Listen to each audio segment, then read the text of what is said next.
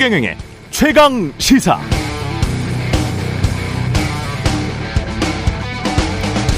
네, 전기차 리튬이온 배터리를 만드는데 핵심 소재인 코발트, 전 세계 코발트 광산의 41%는 중국이 소유하고 있습니다. 전 세계 코발트의 73%가 중국에서 정제됩니다. 배터리 원가의 40%를 차지하는 양극재, 양극재의 77%도 중국에서 만듭니다. 전 세계 배터리 셀의 66%도 중국에서 만들고 전 세계에서 생산되는 전기차의 54%가 중국제입니다. 놀랍죠? 그럼에도 우리끼리 이른바 서방 진영끼리 관련 광물을 채굴하고 배터리를 만들 수 있지 않을까? 만들 수도 있겠습니다. 북미에도 전기차 배터리 소재 관련 광물들이 분명 매장되어 있습니다. 그런데 안 합니다. 잘 채굴을 안 하죠. 선진국들에서는. 왜 그럴까요? 환경 문제가 심각하게 대두되기 때문입니다. 채굴 과정에서 소음, 분진이 발생하고 화학 물질도 사용해야 하거든요. 지역 사회가 고통을 받습니다. 그래서 선진국들은 있어도 채굴을 잘 안 하려고 합니다. 각 나라의 경제적 이해관계는 실타래처럼 얽혀 있습니다. 단칼에 잘라버릴 수 없습니다. 그래서 미국이 겉으론 중국에, 중국에게 싫은 소리를 막 하는 것 같지만 끊임없이 대화를 지향하는 이유도 이것 때문입니다. 지난해 미중 교역량은 거의 900조 원, 역대 최대였습니다. 냉전이 된다고 해도 오랜 기간 점차적으로 그렇게 냉전이 될 겁니다. 흑백 논리로 외교를 해서는 안 됩니다. 대통령은 이제라도 중국과의 관계 개선에 최선을 다해야 합니다. 지난 1분기 중국의 주요 교역 대상국 가운데 한국의 대중 수출 감소폭이 가장 컸습니다. 그 이후에 정치적 요인은 없는 것일까요? 네, 안녕하십니까. 5월 24일 세상에 이익이 되는 방송 최경련의 최강시사 출발합니다. 저는 KBS 최경련 기자고요. 최경련의 최강시사 유튜브에서도 실시간 방송합니다. 문자 참여는 짧은 문자 50원, 긴 문자 100원이 드는 샵 9730 콩오플 무료고요. KBS 일라디오 채널 정치, 경제, 사회, 문화 등 다양한 명품 콘텐츠가 있죠. 구독과 좋아요, 댓글 많이 부탁드리고 오늘 최강시사 국민의힘 신원식 의원에게 G7 정상회 평가 등 들어보고요. 장차관을 만나다 시리즈 교육부 이주호 장관 만나보겠습니다.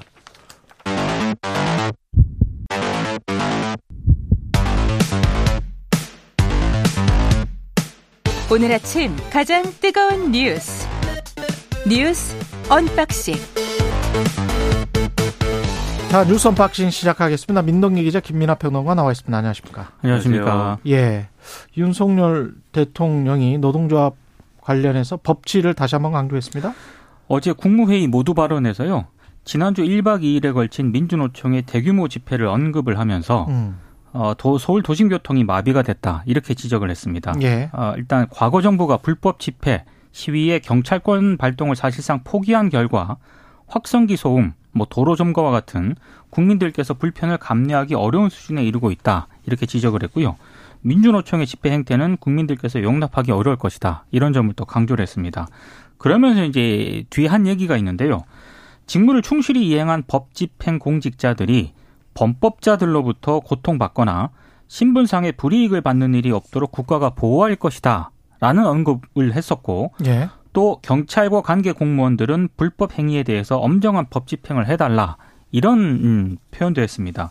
그러니까 이거는 좀 맥락상 최근 국민의힘이 야간 집회 금지하고 경찰의 집회 시위 진압 과정에서 발생한 문제에 대해서 면책하는 내용의 법 개정을 추진 중이지 않습니까? 예. 그러니까 대통령의 이 발언은 이런 움직임에 힘을 싣는 발언으로 일단 해석이 되고 있는데요. 그 연장선상에서 나왔다. 그렇습니다. 예. 에, 그리고 이제 뭐 인권단체라든가 시민단체들은 집회 시위의 자유가 위축이 될 것이다라고 비판을 하고 있는 상황입니다. 대통령실 고위 관계자는 그냥 원론적인 이야기다 이렇게 이야기했죠. 그러니까 요거는 이제 비판이 제기가 됐고 예. 논란이 좀 제기가 되니까 음. 대통령실 고위 관계자가 일부 언론과 인터뷰에서 한 통수권자로서 국민의 권리를 되찾아주기 위한 당연한 지시다. 그러니까 음. 원론적인 언급이다. 이런 점을 강조를 하는 모습입니다. 예.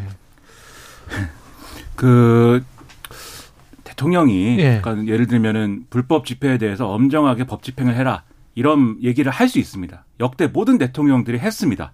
그리고 그럴 만한 상황에 대해서 다 뭐 입장 표명을 했는데 제가 볼 때 이제 윤석열 대통령의 이러한 이제 발언에 문제가 있다라고 생각되는 부분은 첫째로 그 당연한 얘기, 기본적인 얘기를 하는데도 전 정권 탓을 안 하면 그 얘기를 못 하는 것이냐. 이렇게 얘기를 했습니다. 과거 정부가 불법 집회 시위의 경찰권 발동을 사실상 포기한 결과 확성기 소음, 도로 점거 등 국민들께서 불편을 감내하기 어려운 수준에 이르렀다. 전 정권에서 코로나19 때 경찰 버스를 동원해갖고 차벽을 쳐가지고 집회를 원천 봉쇄했더니 그때 이제 뭐라고 했습니까? 이 자유를 억압하는 정부라고 하지 않았습니까? 여당에서 지금의 여당에서 음. 경찰권을 뭘 어떻게 포기한 것이냐 이런 것도 좀 의문이고요.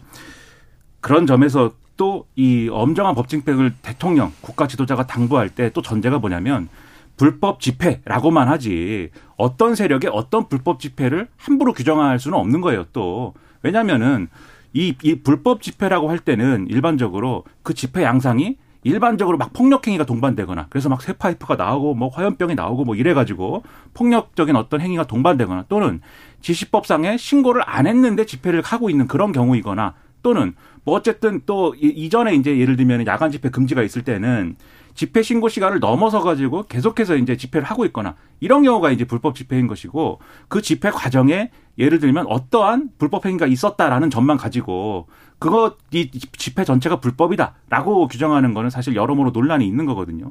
그런데 지금 문제를 삼고 있는 민주노총의 대규모 집회, 구체적으로 이제 건설노조의 대규모 집회였는데 이 1박 2일 집회를 한 거잖아요. 그러니까 노숙을 한 거지 않습니까? 그런데 그 노숙을 하는 것 자체에 대해서 야간 집회를 한 거에 대해서 이제이 어떤 뭐 금지할 수 있는 조항은 지금 이제 헌법재판소에 의해서 효력을 잃은 것이고 그리고 이 집회가 예를 들면 어디를 뭐 부셨다든지 뭐 용산 대통령실에 뭐 진입을 하려고 했다든지 그런 것도 아니었지 않습니까? 그러니까 어떤 것을 불법 집회라고 규정하는지에 대한 어떤 의문 그리고 지금도 경찰은 어쨌든 정당한 법 집행을 했을 경우에는 그것에 그 법 집행에 대해서 무슨 법적인 처벌을 받지 않거든요. 불법적인 법 집행을 했다거나 이럴 때 이제 처벌을 받는 것이지. 그런데 새삼스럽게 또 어떠한 이제 어이 엄정한 법 집행에 대해서 면책을 하겠다라는 메시지는 어떤 의미인 것이냐 여러모로 의문이 남는 그런 발언이라고 저는 생각합니다. 전체적으로 큰 맥락을 좀 봤으면 좋겠어요. 그러니까 양해동 씨의 분신이 있었고 그 분신이 마치 조작된 것처럼 과거에 강기훈 뭐 유서 대필 사건처럼 몰아가려고 했던 조선일보의 보도가 있었고 그리고 그 보도가 거의 허위가 아니냐라는 지금 반론들이 제기되고 지금 소송까지 가고 있는 거 아닙니까? 네. 예, 고발을 했었던 상황이고 그런데 이제 대통령이 이쪽에서는 이제 강, 강경하게 노조에 대해서 대응하겠다는 원칙을 다시 한번 이야기하고 그 그게 그 법치를 이야기하면서 또 같은 날 대기업과 중소기업들 자리를 만나서는 5대 총수 다 있었는데 거기서는 또 상생을 강조를 했단 말이죠. 네. 그러면 법치와 상생은 사실은 대기업, 중소기업 그리고 노동자, 직장인 모두에게 적용이 돼야 되잖아요. 다 살아야 되잖아요. 그리고 다 법치가 적용이 돼야 되는데 대통령이 지금 계속 주장하고 강조하는 분야가 딱 법치는 한정돼 있는 것 같다는 거죠. 마약 또는 뭐 건설 노조, 노동조합, 민주노총 여기는 법치고 공정거래랄지 재벌들의 어떤 사익 편취랄지 그다음에 하도급 관련된 문제랄지 우리 사회의 산업적인 구조적인 문제가 들어가 있는 곳에 관해서는 법치를 강조했던 기억이 저는 별로 없어요. 그러면서 이제 상생을 이야기를 하죠. 그리고 이제 기본 건축비나 이런 것들은 건설사들이 아유 너무 힘들어요 하니까 바로 올려줬죠. 국토교통부에서는 그래 이런 것들이 어, 어디는 상생이고 어디는 법치냐? 그러면 이 법치는 보편적이고 일반적이고 공정한 것인가? 이 상생은 사람들을 포용하는 상생인가 아니면 사람들을 배제하는 상생인가? 이런 맥락적인 사회 맥락적인 관점에서 본다면 좀 이상해요. 근데 네. 그렇게 보는 측면도 있는 것 같아요. 어찌됐든 모두 발언이 생중계되지 않았습니까? 네. 어제 윤 대통령의 발언을 보면은 G7 정상회의에 대한 어떤 성과라든가 예. 어, 외교적인 성과를 굉장히 강조를 했고, 요 예. 그러면서 이제 노조에 대해서는 굉장히 강경하게 발언을 음. 했거든요. 근데 지금 집권 2년 차에 이 윤석열 정부의 기조가 어떻게 갈 것인가 이게 언론들의 관심이기도 한데 거기다 정치적 맥락 혹시 노조를 때리면 뭐 지지층이 결집하고 그러면서 뭐 지지율이 올라 올랐다라는 어떤 경험 뭐 이런 것들 때문에 더 그러는 거 아닌가 그렇게 생각할 수도 있고요. 그러니까 노조에 대한 어떤 강경한 어떤 입장이 예. 그동안 뭐 지지율이라든가 이런 부분에 있어서 어느 정도 플러스 요인이 됐다라고 판단을 한 측면이 좀 있는 것 같습니다. 그래서 음. 아무래도 이제 내년에는 총선도 좀 있다 보니까 예. 아, 당분간의 어떤 기조가 상당히 노조 때리기라든가 이렇게 강경한 지으로 가지 않을까라는 그런 네. 전망도 나오고 있습니다. 왜냐하면 유서 감정 관련해서 지금 좀 시, 길어져 가지고 유서 감정 이걸로 바로 넘어가야 될 것 같아요. 왜냐하면 동일 필적이 지금 어 거의 확인됐다. 지금 몇, 몇 명의 전문가들이 그런 이야기를 하고 있는 거 아니에요? 그러니까 이게 월간 조선이 네. 그 양효동 지대장이 분신 전에 노조 간부들의 단체 대화방에 남긴 유서하고 노조에 남긴 유서 필적이 다르다 이런 보도를 했고요. 그래서 유서 대필 의혹을 제기를 했거든요. 음. 그런데 필적 감정 업체인 한국법과학연구원이라는 곳이 있습니다. 이곳에서 월간 조선의 대필 의혹을 제기한 그 유서하고요. 어, 양지대장이 남긴 다른 유서 두 통, 그리고 노조 가입 원서, 수첩 사본 이걸 다 비교를 했거든요. 예. 비교를 해본 결과 같다는 그런 감정 결과를 어제 이제 발표를 했습니다. 이 감정 보고서를 보니까 28종의 글자와 단어의 전체적인 운필 방법이 같았다라고 하는 게 한국 법과연구원의 결론이고요. 아, 그러면서 이런 얘기를 합니다. 필적이라고 하는 거는 필기자의 손목과 팔, 어깨의 동작으로 써지기 때문에 동일한 사람의 필적이라도 인쇄 문자와 같이 똑같을 수는 없다. 그래서 기재 시 여러 조건에 따른 필적의 변화 가능성을 내포하고 있는 점 등을 고려해서 이런 결론을 내렸다. 이렇게 결과가 나온 건데요. 월간 조선이 이 부분에 대해서는 정확하게 추후에 뭐 어떤 식의 조처가 좀 필요한 것 같습니다. 해명이든 사과든 네. 뭐 정정 보도든 해야 됩니다. 네. 오늘 뉴스를 보는데 AI가 생성한 펜타곤의 불난 사진 때문에 미국 증시가 뭐 폭락을 휘청했죠. 하고 뭐 그런 얘기를 하고 있습니다.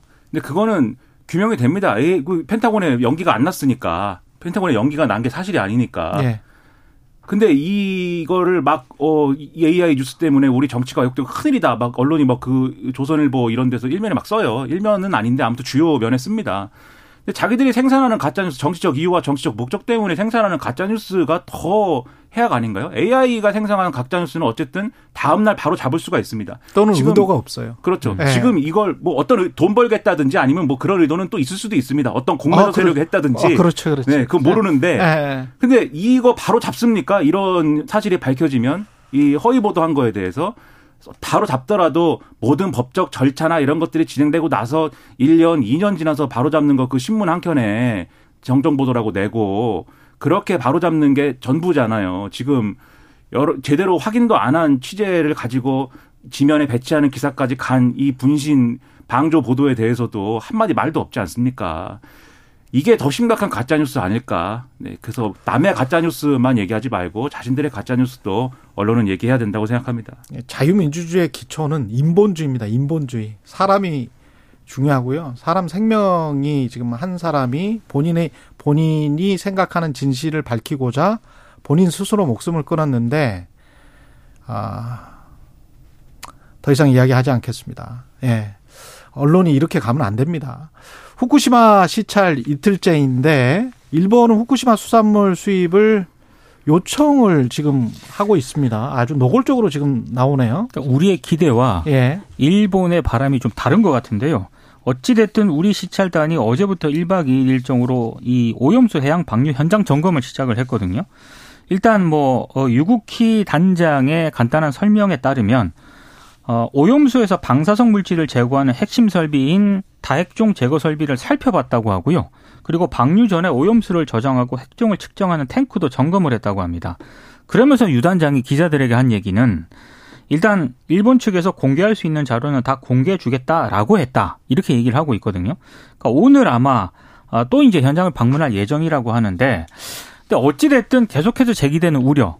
1박 2일이라는 짧은 기간 동안에 시찰이라는 형태를 가지고 오염수를 오염수 안전성을 충분히 검증할 수 있는가 이런 우려는 계속 나오고 있고요. 그리고 지금 기자들이 그 일본 현장에 가 있긴 한데 음. 취재 자체가 상당히 쉽지 않다는 그런 불만도 굉장히 나오고 있습니다. 그렇죠. 그리고 방금 말씀하신 것처럼 일본 정부 같은 경우에는 이 정부 대변인이 관방 장관인데 정례 브리핑에서 투명성 높은 정보를 내놓아서 국제사회의 이해를 높이는 대처를 해나갈 생각이다. 그러니까 본인들은 이걸 계기로 투명성을 더 강조하려는 그런 의도를 공식적으로 밝히고 있고 특히 이제 논란이 됐던 게 일본의 농림수상상인데요.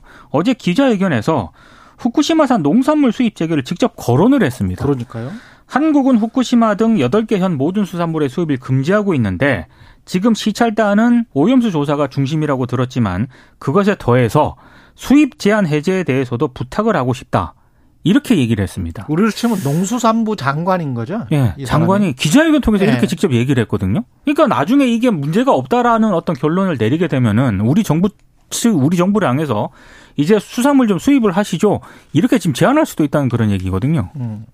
그 이제 어떤 뭐랄까요, 뭐 논리적으로 당연한 기결이 아닐까 이런 생각도 드는데 어, 지금 이제 일본에 기대하는 분위기하고 우리가 생각하는 바가 그러니까 말씀하신 대로 다른 것 같죠. 언론 그렇죠. 보도나 이런 거, 일본 언론 보도나 이런 것들을 쭉 보면은 상당한 기대감이 읽힙니다. 한국에 이렇게 최선을 다해서 우리가 음. 설명을 했기 때문에 어, 이 후쿠시마 오염수 방류가 문제가 없다는 것을 알아줄 것이다. 그리고 그걸 알아주게 되면은 지금 말씀하신 대로 농수산물 수입 재개도 이루어질 것이다. 이 기대를 하는 건데 왜냐하면 우리가 이 농수산물 수입을 안 하거나 제한하는 그 이유가 지금 이 핵심 이유가 어, 후쿠시마 이 핵 발전소의 문제에 더불어서 오염수 방류나 이런 것들이 예정돼 있기 때문에 그 지역이 오염돼 있는 상황에서 이 오염수의 안전을 담보할 수 없기 때문에 이 오염수에 영향을 받는 농수산물을 우리가 수입하는 것이 어렵다 이 논리잖아요. 그러니까 WTO 체제에서 이 수입 제한하는 거는 그러한 논리가 있어야 되는 건데 그 논리를 들이댄 거 아닙니까? 그렇죠. 근데 이번에 오염수 방출을 한국에 와가지고 직접 실사를 어, 해봤더니 어, 괜찮다라고 해버리면 그렇죠. 괜찮다. 그럼 당연히 농수산물 수입도 재개해야 되는 거 아니냐? 일본은 이제 유정할 수 있게 되는 거거든요. 논리적으로 돼버려요. 그게. 그렇죠. 예. 그래서 이제 검증을 제대로 확실히 해야 된다라고 늘 말씀드리는데 어쨌든 현장에 있는 분들은 지금 뭐 최선을 다하겠다고 얘기를 하니까 이 결과를 뭐 기대하면서 지켜보겠는데 우려는 상당히 크다라고 계속 말씀드립니다. 그럼 민주당이 악성 문자 폭탄을 보낸 그 당원을 제명을 시켰습니다. 최고 수위 제명인데요. 예. 민주당 경북도당 윤리심판원이 지난 18일 이 당원 A 씨의 당적을 박탈하고 강제 출당하는 제명 처분을 내렸습니다. 예. 이 A 씨 같은 경우에는요. 지난 2월 말에 이재명 대표 체포 동의안 찬성표가 대거 발생한 다음에 이른바 비명계 의원들에게 문자를 좀 보냈는데 예. 오늘 언론 보도를 보니까 그 이낙연계로 분류가 되는 전해숙 의원 같은 경우에 이 어머니를 상대로 한 뭐 욕설이라든가 이런 문자까지 보냈다라고 합니다. 예. 그래서 이 전 의원이 이 문자를 민주당 조정식 사무총장에게 전달을 했고 이후 중앙당 민원국 그리고 민주당 경북도당 윤리심판원의 조사를 거쳐서 일단 제명을 시켰습니다. 이재명 대표가 제명 결정이 난 다음에 앞으로 뭐 단호히 대처하겠다 이런 취지의 메시지를 전달을 했다라고 하는데요. 어쨌든 최고 수위였던 그런 징계이기 때문에 앞으로 뭐 비슷한 사례라든가 이런 게 나올 때 예. 민주당이 또 어떻게 대처할지가 또 관심입니다. 그러니까 대개 어떤 단체든 간에 소속 규약이나 뭐 규정 이런 걸 보면은 소속 단체원의 어떤 품위 유지 의무라든가 이런 것들을 규정을 하고 있습니다. 아마 제가 확인은 안 해봤는데 민주당도 비슷한 취지에 당원에 대한 어떤 그러한 규정이 있을 것인데. 아, 있습니다. 예. 그렇죠. 당원인데 지금 예를 들면은 소속 의원들에게 항의할 수 있죠. 주장할 수 있죠. 그런데 그 주장의 내용이 성희롱이라든가 어떤 폭력을 전제한 무슨 뭐 아주 극단적인 표현이라든가 그런 종류의 것이라면 그런 걸 당원이 하고 있다라고 하면 당연히 그것은 당원 당규에 의해서 당연히 이제 징계를 하고 처벌을 해야 되는 거죠. 당연한 것을 하는 거고요. 이분뿐만이 아니고 지금 여러 명이 지금 그 피해를 호소를 하고 있습니다. 근데 그 피해 중에는 뭐 단지 문자를 많이 보낸다. 그런 얘기를 하는 게 아니에요. 굉장히 폭력적인 방식으로 지금 어 주장을 하고 있다라는 거에서 피해를 호소하고 있는 특히 젊은 이제 뭐 대학생 위원장이라든지 이런 분들이 있거든요. 음. 젊은 정치인들. 그분들의 피해에 대해서 한번 관심을 갖고 귀를 기울이고 절차에 따라서 판단을 해주기를 부탁을 드립니다. 민주당 그런 생각, 그 민주당의 당원들 중에서 이런 생각을 가지신 분들은 그렇게 생각해 보면 될 것 같아요. 과거의 태극기 부대의 이미지가 국민의힘에 중첩되는 거를 국민의힘도 굉장히 싫어하고 멀어지려고 했잖아요. 왜냐하면 극단적인 이미지가 있기 때문에. 근데 지금 현재 이른바 강성 지지층의 행태가 SNS나 인터넷이 워낙 발달되다 보니까 이 사람들의 행태가 민주당의 이미지에 더 씌워지면 민주당이 어떤 이미지를 갖게 되겠느냐. 그리고 그게 어, 이 사람들이 지지하는 민주당의 이미지에 좋겠느냐 안 좋겠느냐. 태극기 부대와 비슷하겠느냐 아니면 다르겠느냐. 그걸 한번 생각해 음. 보시면 될것 같습니다. 예. 예. 여기까지 하겠고요. 뉴스 unboxing 민동기 기자 김민아 평론가였습니다. 고맙습니다. 고맙습니다. KBS 일라디오 최경영의 최강시사 듣고 계신 지금 시각 7시 40분입니다. 오늘 하루 이슈의 중심. 당신의 아침을 책임지는 직격 인터뷰. 여러분은 지금 KBS 일라디오 최경영의 최강 시사와 함께하고 계십니다. 네, 윤석열 대통령의 G7 정상회의 참석에 대해서 여야 평가, 가 엇갈리고 있는데요. 오늘은 국민의힘 신원식 의원과 이야기 나눠보겠습니다. 안녕하세요, 의원님. 예, 안녕하세요. 예, 뭐 전체적으로 총평을 좀 해주시겠어요? G7 정상회의? 예, 총평하면 저는 뭐 Korea is back 한국이 돌아왔다. Korea is back. 예. 예. 한, 그, 저, 음. 바이든 대통령이 예. 미국 우선주의라고 하는 트럼프 대통령의 예. 일탈, 그, 비, 그 미국의 정, 정통적인 정책에서 이, 어, 궤도를 이탈한 것에 대해서 음. 미국이 돌아왔다고 그러잖아요. 예, 예. 한국 역시 이제 문재인 정부의 예. 남북 관계 우선주의와 그리고 중러의 경도된 이런 에 대해서 예, 예. 이제 정, 원래 전통적인 정상으로 돌아왔다 이렇게 말씀드리고 싶고요. 예. 그다음에 이제 한국이 사실은 그 자유주의 동맹임을 이제 국제사회에 예. 한국이 돌아와서 어그 각인을 시켰는데 돌아왔다는 것을 음. 자유와 국제연대 특히 규범에 의한 국제 질서를 중시하는 국가 이것은 그 힘에 의한 현상 변경을 반대한다는 의미입니다. 예. 전쟁보다 평화의 수단을 택한다는 기본적인데 확고한 입장을 표명했기 때문에 인계 의식 굉장히 의미가 있다고 보고요. 예. 그다음에 이제 신냉전 체제 우리가 원하진 않지만 예. 매크로 환경이 점차 신냉전 체제로 가고 있는데 어. 여기에 따라서 이제 글로벌 안전망을 구축하는 문제 예. 에, 이런 문제에 대해서 우리가 구체적인 그 진전을 시작을 했고요.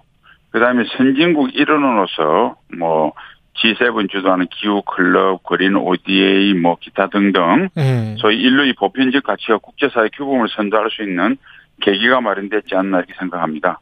아까 그 중러에 경, 경도된 그 외교였다라고 말씀을 하셨는데 그러면 네. 지금은 어느 정도 이제 균형이 지금 상태가 균형이다 이렇게 생각을 하세요? 네, 네 저는 그렇게 생각합니다. 아 그러면 이제 그, 그 전에 저희가 최강시사에서 인터뷰할 때 권영세 통일부 장관이 네. 이제 이제 미국에게는 충분히 우리의 뜻을 보였으니까 그리고 미, 한미 관계는 이제 아주 돈독하니까 중국에게 이제 좀 신경을 많이 써야 된다. 어떻게 뭐 보십니까? 저는 뭐 이렇게 생각합니다. 예. 일단 우리가 어, 선진국으로서 또 유엔 헌장을 충실한다는 의미에서 예. 우리가 이제 북한, 중국, 러시아에 대해서 우리가 나름대로 원칙을 세운다는 의미는 예. 힘에 의한 현상 변경을 반대한다는 유엔의 공동 가치에 기초로 해서 명확한 입장을 정리한 거예요. 예. 지금 러시아는 우크라이나를 힘에 의한 현상 변경을 지금 시도하고 있고요. 예. 중국은 대만을, 북한은 대한민국을 핵으로 위협하면서 현상 변경을 공언을 하고 있어요. 예, 예. 이에 대해서는 우리가 명확하게 해야 됩니다.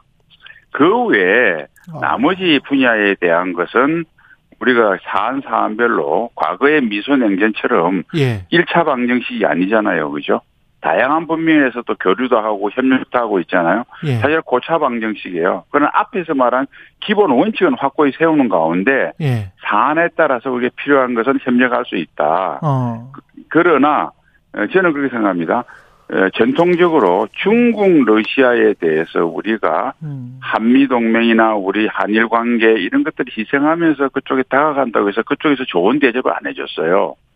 중국, 러시아가 우리가 어, 나름대로 발언권을 가지고 레버리지를 가지려면 우리 자유주의 연대와 튼튼할 때 중국, 러시아가 훨씬 더 우리한 우리 우리가 외교력을 발휘할 수 있다. 이 사실을 우리가 이번에 확고하게 구축했기 때문에 저는 문재인 정부보다 훨씬 중국 러시아에 대해서 우리의 어떤 발언권이나 우리 입장이 강화되리라고 생각합니다. 그래서 어, 그런 측면에서 권영세 장관이 이야기를 했지 않느냐 이렇게 생각을 합니다. 아 그래요? 권영세 장관의 네. 뉘앙스는 좀 달랐는데 지금 의원님 다시 한 번만 제가 확인할게요. 그러니까 네. 그 북한과의 북한과 우리나라와의 관계 힘을 네. 힘에 의한 현상 변경은 절대 안 된다가 북한과 우리나라 그리고 네. 대만과 중국에도 그대로 적용되는 겁니까? 그러면? 그렇죠. 이게 왜 그러냐면 예. 힘에 의한 편상 변경을 하는 거에 대해서 1950년도에 우리가 예. 국제사회의 도움을 받았잖아요. 예. 우리는 우리 대한민국의 북한이 힘에 의한 현상 변경을 하면 우리가 도움을 받겠다고 그러면서 예. 다른 나라의 힘에 의한 현상 변경하는 것은 뭐 도움을 주고 안 주고는 좀 더 판단해야 되겠지만 실질적인 예. 도움을 예, 예, 예. 어떤 그 입장에 대해서 찬성을 안 한다고 하는 것은 너무 그 이기적이지 않나요? 예. 다른 나라가 어떻게 생각하겠어요? 그리고 예. 저는 그렇게 봅니다. 러시아가 우크라이나의 병합을 성공을 하게 되면 음. 다음은 중국이 대만을 할게 할 거고 중국이 대만을 한다는 소리는 북한이 대한민국을 힘에는 현상 변경을 할 가능성이 대단히 높아져요. 그러니까 우리 국민들은 마치 우리가 버스 같은 거 탔을 때 예. 폭력배가 옆 승객을 괴롭히는데 아 나는 아니구나 했는데 다음은 자기 차례다. 우크라이나 사태, 대만 사태는 곧 대한민국 사태가 될 수 있다고 하는 이런 인식을 좀 넓게 가졌으면 좋겠어요. 그리고 국제사회에서는 어. 뭐 개인 간의 관계도 마찬가지지만 어, 이득만 빼고 좀 어디까지 힘든 리스크가 있는 곳은 늘 빠지겠다. 예. 얌체짓이죠. 개인도 마찬가지지만 국제사회도 마찬가지입니다. 그래서 우리가 이런 윤석열 대통령, 윤석열 정부의 입장은 다 아주 정상적인 거고요. 실제로 유럽 각국이나 소위 선진국이라는 나라는 이러한 입장을 그대로 표명을 하고 있어요. 잠깐만요. 의원님 좀- 약간 좀 수위가 네. 높은 것 같아서 왜냐하면 누가 수가 높아요? 미국도 미국도 하나의 중국의 원칙에는 전혀 반대하지 않고 있거든요. 거기 당연하죠. 그 하나의 중국이라는 거는 중국은 늘 그렇게 이야기를 하잖아요. 원래 대만은 자기들 땅이었고 원래 자기 국토다. 아, 이렇게 좀 아셔야 돼요. 예, 예. 1972년 2월 27일 날 예. 미, 어, 소위 미국과 중국이 음. 핑퐁 외교를 통해서 다시 저우언라이하고 키신저가 예. 상해로 내려가서 예. 상하이 공동 커뮤니케를 합니다. 예. 그때 일국 아, 저, 그 중국의 상하이 중국 원칙은 지금까지도 적용이 되지만은 미국이 인정을 해요. 그렇죠. 단, 예. 단 무르게 의한 현상 변경은 반대하는 겁니다. 안 된다고 못을 박았어요. 예. 그래서 놓은 게 일국양제입니다. 같은 나라인데 예. 예. 서로 합의해서 대만이 평화 통일을 하겠다는 건 말릴 수가 없죠. 예. 그러나 그것을 중국이 무력 침범하는 것을 용인 안 하겠다는 겁니다. 그러니까 지금 이야기하는 것은 하나의 중국 원칙을 우리가 반대하는 게 아니고요. 예. 중국의 대만에 대만에 원하지 않는데 어, 어. 중국이 무력을 사용해서 할 대만을 점령하는 현상 변경을 반대한다는 의미예요. 그러면 그때는 뭐 지원까지 해줘야 된다. 그거는 다시 다른 판단이고 제가 말할 수 있는 사항은 아닌데 예, 예. 윤석열 대통령이 그게 반대한다고 말씀하셨잖아요. 그 정도인 것이다. 어디 어디를 예. 반대한다고 해서 예. 꼭 군사력이나 물질적으로 지원한다고 연결하는 건 또 다른, 다른 논리 문제, 이야기고요. 다른 층의 문제다. 그렇죠. 어떤 예, 예. 상황이 있을 때 우리가 나 당신 알겠습니다. 의견에 반대한다고 해서 예, 예. 꼭 반대한다고 해서 물리력 행사가 이꼴은 아니잖아요. 예, 예, 예. 그렇게 이해를 하셔야 될 되는 알겠습니다. 판단에 생각합니다. 예, 예. 그리고 NCG 관련해서 일본이 참여하는 수순으로 어떻게 가게 되는 건가요? 워싱턴 3자회담을 만약에 하면 바이든 대통령이 뭐 제안도 한 것 같은데. 글쎄, 그거는 뭐 예. 연려는 있는데 예. 이번에 뭐 거기까지 갈지는 모르겠고 음. 제 생각에는 모르겠어요. 어떻게 될지 모르겠는데 예. 뭐이 순수히 제 생각입니다. 좀 여러 가지 이제 거기에까지는 여러 가지를 고려를 하면 예. 이럴 수는 있겠죠. 한국하고 어, 미국하고 NCG가 생겼지 않습니까? 예. 그런데 만약 일본이 우리도 동등한 북한의 핵미사일 위협으로도 노출돼 있다. 예. 우리도 한국하고 별도로 미국하고 일본하고 NCG를 우리도 해달라고 그랬을 때 미국이 과연 거절할 명분이 있겠는가. 음. 어, 그래서 이제 뭐 그런 생각은 좀 들었어요. 근데 음. 어떻게 진행될지는 저는 이제 뭐 이거는 왜, 어, 비록 여당 국회의원이지만 이런 것들은 행정부의 어떤 상당히 그 엄밀성을 요하는 작업이기 때문에 저는 전혀 그에 대해서는 구체적으로 아는 바는 없습니다. 지금- 제 개인적인 의견을 이야기했어요. 예, 예. 한미일 협력이라는 단어까지는 많이 쓰는데 한미일 동맹이 동맹까지 갈 수 있다고 보세요. 어떻게 보십니까, 의원님은? 저는 뭐 시기상조라고 봅니다. 시기상조다. 봅니다. 한미일 그러니까 동맹은 안보, 아, 안보적 뭐 이해관계로 할 때는 예.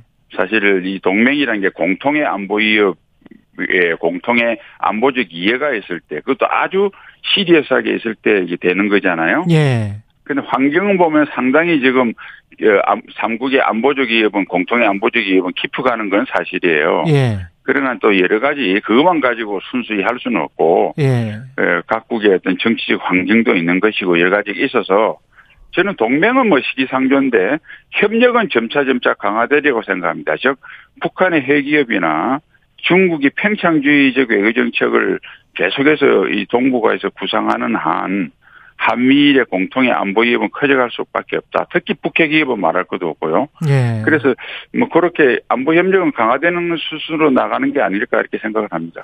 그 오염수 관련해서는 시찰단이 가기는 했는데 이건 어떻게 처리가 돼야 될까요?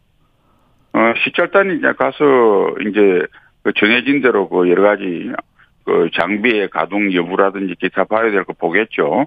보고 최종적으로 처리는 예. 사실은 IAEA에서 하지 않습니까? 어. 지금도 뭐, 어, 한 120만 톤, 그, 오염수 중에서 40만 톤은 처리가 됐고, 80만 톤은 아직 그 뭐, 처리 중에 있는 걸 알고 있는데, 제가 봐서, 어, 문재인 정부 때도 그랬고요. IAEA가 국제 기준에 맞게끔 그 처리를 완료되고 방류를 하면, 그거는 대한민국이 막을 수가 없다. 그리고 문재인 정부도 그에 대해서는 우리가 그 용인을 할 수밖에 없다고 정의용 장관이 이야기를 했고요.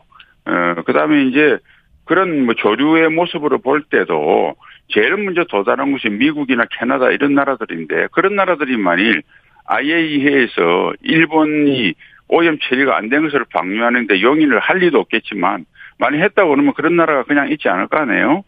그러니까 아. 우리가 IAEA에서 처리가 되면 국제 기준에 맞게끔 이렇게 우리가 선진국으로서 좀 이렇게 할 수가 없다. 추진하는 게 맞다고 봅니다. 예. 아니 뭐, 그리고 IAEA에서 인체 무해하다고 IAEA에서 이거 이거 이 정도는 다른 데하고 차별없다고 방류하는데 예. 막을 수도 없거니와 그걸 반대한다는 게 과학을 무시한다고 오히려 국격이 떨어지지 않을까요?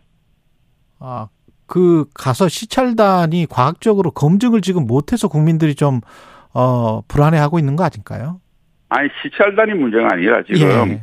시찰단이 물론 가서 여러 가지 이제 살피고 하는 것도 있지만 음, 결론적으로는 아예 우리 전문가도 나가 있잖아요. 음. 문재인 정부 때 파견해가지고. 예. 그럼 우리 전문가하고 세계 각국의 IAEA에서 보고 거기서 이상 없다고 하는데 그러면 IAEA를 못 믿겠다는 이야기입니까? 그럼 어떻게 해요? 그러면 IAEA에서 확실하다 하는데 IAEA가 주권국은 아니지 않습니까? 주권국은 아니지만 IAEA에서 검증한 것은 예, 예. 아니 미국이나 캐나다나 남미 예. 국가들이 태평양이난 도는데 IAEA 검증 결과를 우리가 못 믿겠다고 하면 우리도 하겠는데 그러니까 그 아. 전에 이제 국민들이 이야기하는 거는 그런 것 같아요. 그 전에 이제 가서 제대로 검증을 해봤으면 좋겠다. 우리가 자체적으로 그런 이야기 아닐까요? 예, 행사님 이렇잖아요. 예, 저는 사실 시찰단 보여준 것만 하더라도 예. 그럼 미, 그러면 이게 이제 방류되면 누누이 이야기하지만 제일 먼저 알래스카부터 예, 저 캐나다부터 미국부터 남미 우리 돌아오잖아요. 예, 그다음에 가장 먼저 방류를 하면 세계에서 가장 생선을 많이 먹는 일본 국민의 먹거리부터 문제가 될 거예요. 그러면 미국이나 캐나다 모든 나라들 태평양 연안에 있는 국가들이 조류의 흐름에 따라서 다 시찰단 다 개, IAEA 외에 다 개별 국가로 가서 검증을 하겠다고 이렇게 할 수는 없잖아요. 그러니까 다른 나라들이 다 IAEA에 개, 어, 개, 다 파견을 했고 자기 나라 음, 그저 전문가들을 예, 그럼 그 결과를 차분히 기다리고 있잖아요. 알겠습니다. 그런데 여기까지 그 결과를 못 듣겠습니다. 믿겠다. 이거는 조금 우리 국민들이 예, 조금 냉정을 찾았으면 좋겠습니다. 국민의힘 신원식 의원이었습니다. 고맙습니다, 의원님. 네, 감사합니다.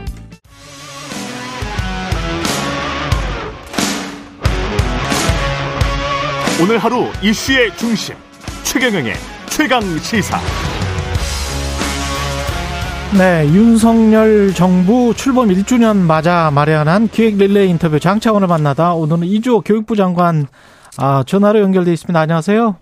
네, 안녕하세요. 예, 지금 최근 이슈부터 좀 살펴보면 취업 후에 학자금 상환 특별법 개정안 이게 국회 상임위를 통과했는데 그러니까 뭐 취업을 했다가 뭐 실직된 사람이 계속 학자금을 갚으려고 하면은 굉장히 힘드니까 이거 이자를 면제해 주자 뭐 이런 내용 같은데요. 네네, 그 취업 후 학자금 상환 제도라는 것이 이제 예. 그 학생들이 이제 공부할 때 이제 학자금을 대출을 하면 예. 어, 당장 이제 취업이 안 되는 경우가 많지 않습니까? 그런 경우도 있고요. 이제 예. 일정 소득 이상의 취업이 되면 그때부터 이제 갚게 하는 거거든요. 예. 네, 그리고 이제 이자 같은 경우에도 어 기초나 차상위 또 다자녀 같은 경우에는 어 면제를 해주고 있습니다. 아, 이미? 그래서 예. 해주고 있는데 이번에 이제 야당이 어 8분위까지 8분이라는 거는 소득- 소득, 소득 8분위는 예. 뭐그 월 한 천만 원이 넘는 상위 소득자들이거든요. 예. 거기까지 이제 확대해서 이자를 면제해 주자는 것인데요. 10분위 중에서 8분위까지. 그렇죠, 그렇죠. 예. 네, 네.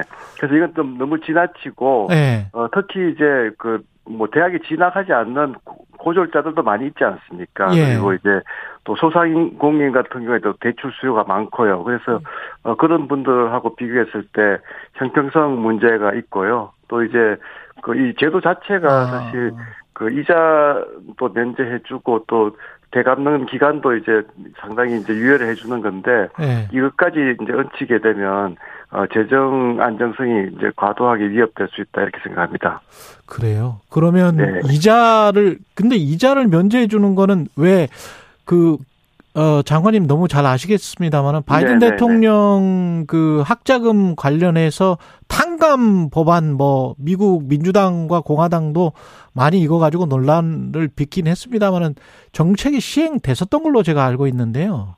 네, 사실 이 지금 저 말씀하고 있는 지금 예. 이 제도가 예. 상당히 외국에서도 음. 앞선 제도라고 이렇게 좋게 평가를 받고 있거든요. 예. 그래서 저는 이 제도를 그대로 유지하고 또 필요하면 예. 어, 장학금 제도라든가 이런 것들을 조금 더 보완하는 것이 좋지. 예. 이 지금 ICL이라고 합니다. 이 ICL 제도 자체를 예. 이렇게 너무 무리하게 그 이자를. 탕감하는 것은 예. 맞지 않다고 봅니다. 그렇군요. 예. 네, 다른 네. 다- 다른 이슈로 넘어가 보겠습니다. 네, 네. 예. 출범 1주년 지났는데 원래 대통령이 노동연금 교육 분야 이 3대 개혁이 국정 과제였거든요. 네, 네, 네. 교육 그 3대 개혁은 일, 일, 그 중에 핵심일 것 같은데 1년 동안 네. 뭐가 좀 진행이 잘 됐습니까? 네, 저는 이제 일단은 그 교육개혁의 그 시급성과 중요성에 대해서 예. 그래도 많은 공감대와 지지가 있었다고 생각을 합니다. 뭐 여야 할 것 없이요. 그래서 어 정말 교육개혁 그 3대 개혁에 잘 포함시켰다는 말씀들 많이 들었고요. 예. 이제 중요한 방향들도 이제 많이 정해졌습니다. 그리고 일부는 이제 시작이 됐고요. 그래서 어 진- 정말 2023년을 교육개혁의 원년으로 만들 지금 준비가 돼 있고 지금 진행되고 있다는 말씀을 드리고 싶습니다. 일부는 시작이 됐다라는 게 구체적으로 어떤 부분들을 예, 말씀하시는 거죠? 크게 보면 이제 세 가지인데요. 예. 일단 이제 첫째는 그 어린이들 그 영세부터 이제 초등학교 졸업할 때까지 이제 11세까지죠. 네. 이제 그 아이들의 경우에는 어 교육과 보, 보육이 통합되는 소위 에듀케어 시스템으로 가야 되거든요. 예. 그래 학부모 입장에서는 뭐 학교에 조금 보내서 돌봄도 그렇죠. 하고 해야 되지 않습니까? 예. 그런데 이제 우리나라 제도가 어, 영유아 시기에는 어린이집과 유치원이 이렇게 분리돼 있고 어. 부서도 이제 교육부와 이제 복지부로 나눠져 있습니다. 예. 그래서 굉장히 이제 비효율적이니까 이걸 통합하겠다는 유보 통합이 지금 이제 방향이 정해서 추진되고 있고요. 유치원 보육원 통합, 예, 그렇죠. 유치원 어린이집, 보- 예. 어린이집, 예, 네. 그 두 번째는 이제 넓은 학교라고 해서 초등학교의 경우에 예, 지금 오후 1시 되면 이제 집에 보내거든요, 아이들을. 근데 이게 너무 이제 이런 시간이라서 사실 선진국은 한 서너 시까지 아이들이 이제 학교에서 뭐 스포츠도 하고 그렇죠. 오케스트라도 예. 하고 그렇습니다. 그래서 예. 그런 거를 좀 많이 강화해가지고 음, 어 이제 그 넓은 학교 체제를 이제 확립하면 그러면 0세부터 11세까지는 정말 좀 마- 부모님들이 마음 놓고 좀 학교에 맡기는 그런 체제를 구축하려고 하는 것입니다. 예. 근데 네네. 아까 말씀하신 유보 통합 같은 경우는 네네. 그 지금 어떤 이익이 좀 엇갈리는 측면들이 좀 있잖아요. 네, 사실 유보 통합이 역대 정부에서 다 추진을 했었는데요. 예, 그 저는 이제 이번 정부가 하는 수순이 맞다고 봅니다. 우리가 지금 하는 거는 예. 어, 부처 통합, 부처 일원화를 가장 먼저 시작했거든요. 아, 그래서 지금 일원화부터? 예. 교육부와 복지부를 이제 복지부에 있는 사항을 다 이양해서 예. 이제 교육부 일원화로 갑니다. 그래서 지금 이미 어, 교육부에 이제 그 유보통합 추진단이 설립이 됐고요. 음. 거기에 복지부 국장님이 지금 와서 일을 하고 있습니다. 아, 그렇군요. 그래서 이제 예. 연말까지는 복지부에 일국 3과가 있는데 그게 다 이제 이양이 됩니다. 그러면 일단은 교육부가 이제 전체를 총괄하게 되는 거죠. 어린이집까지도. 예. 그리고 내년에는 이제 지역으로 가면 또 그게 교육청과 지자체 간에 또 분리가 돼 있거든요. 예. 그- 그러니까 시청이나 뭐, 구- 뭐 저기 도청에 있는 기능이 이제 어, 교육청으로 또 이관이 됩니다. 어. 그래서 중요한 거는 이런 이제 행정과 재정을 일원화를 빨리 먼저 해야지 예. 그 다음에 이슈들이 뭐 이제 아시겠지만 교사의 자격을 통일한다든가 어린이집의 운영 체계를 음. 어, 통합한다든가 이런 것들이잖아요. 그렇겠네요. 예. 예, 근데 그런 것들이 사실은 과거에는 그런 것들을 먼저 하고 난 다음에 마지막에 부처 통합을 하려고 하다 보니까 결국 이제 이익단체들의 다른 의견들이 오히려 정폭돼서 부, 결국은 부서 간에 이제 부처 간에 이제 이견이 좁혀지지 않았던 거거든요. 예. 그래서 일단 정부가 책임 있게 먼저 정부 부서를 통합하고 예. 또, 또 지역 단위에서는 교육청과 지자체의 기능을 행정 기능 또 재- 재정 기능을 통합한다는 것으로 이제 가닥을 잡고 시작이 됐습니다. 그래서 전 이번에는 반드시 어, 통합할 수 있다 이렇게 생각을 합니다. 근데 이- 저 디지털 기술이 워낙 발달을 해서 교사 네네. 학생들은 뭐 물론이거니와 교사들도 적응하기가 쉽지 않겠다. 특히 챗 GPT나 아, 예, 예. 뭐 이런 것들도 그렇고 예, 그게 이게- 이제 두 번째 계획 방향입니다. 예. 말씀하셨는데요. 예. 그게 이제 그 디지털 대전환을 이루겠다는 건데요. 예. 예, 사실 뭐 큰 변화죠. 지금 뭐 교육의 대격변기입니다. 어떻게 보면. 예. 어, 아이들은 잘 하거든요. 디지털 기술, 뭐, 챗GPT까지 잘 활용을 하는데, 예. 문제는 이제 교육기관들이 어, 적응이 어렵거든요. 예. 그래서 이제 저희가 이제 제일 먼저 시작한 것이 AI 디지털 교과서를 도입하겠다는 것입니다. 음. 어, 이제 쉽게 이야기하면, 어, 지금 2025년, 어, 첫 학기부터 이제 영어, 수학, 정보 교과 세 과목은 이제는 지, 이제, 물론 이제 병행을 하겠죠. 초기니까. 그렇지만 이제 디지털 교과서가 도입이 되는데요. 그렇게 되면 교실에서 아이들이 이제 그, 그 디지털, AI 디지털 교과서는 cloud에 있습니다. 그 예. cloud라는 걸 아시겠지만 이제 그 접속을 하는 거잖아요. 그렇죠. 예, 접속을 하게 되면 아이들이 이제 디지털 교과서를 불러오게 되는데 1인 1 device는 당연히 이제 제공이 되는 거고요.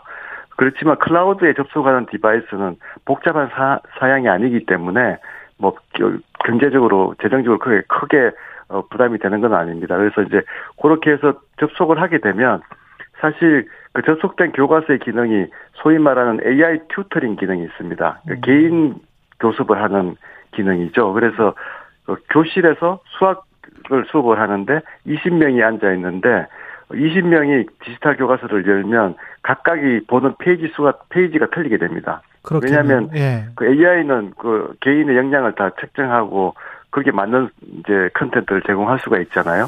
그렇게 되면 교실에서 음. 어 같은 한 교실이지만 수학 시간이다 그러면 수학을 이 사실은 아이들 수준이 다 틀리거든요. 그러면 예.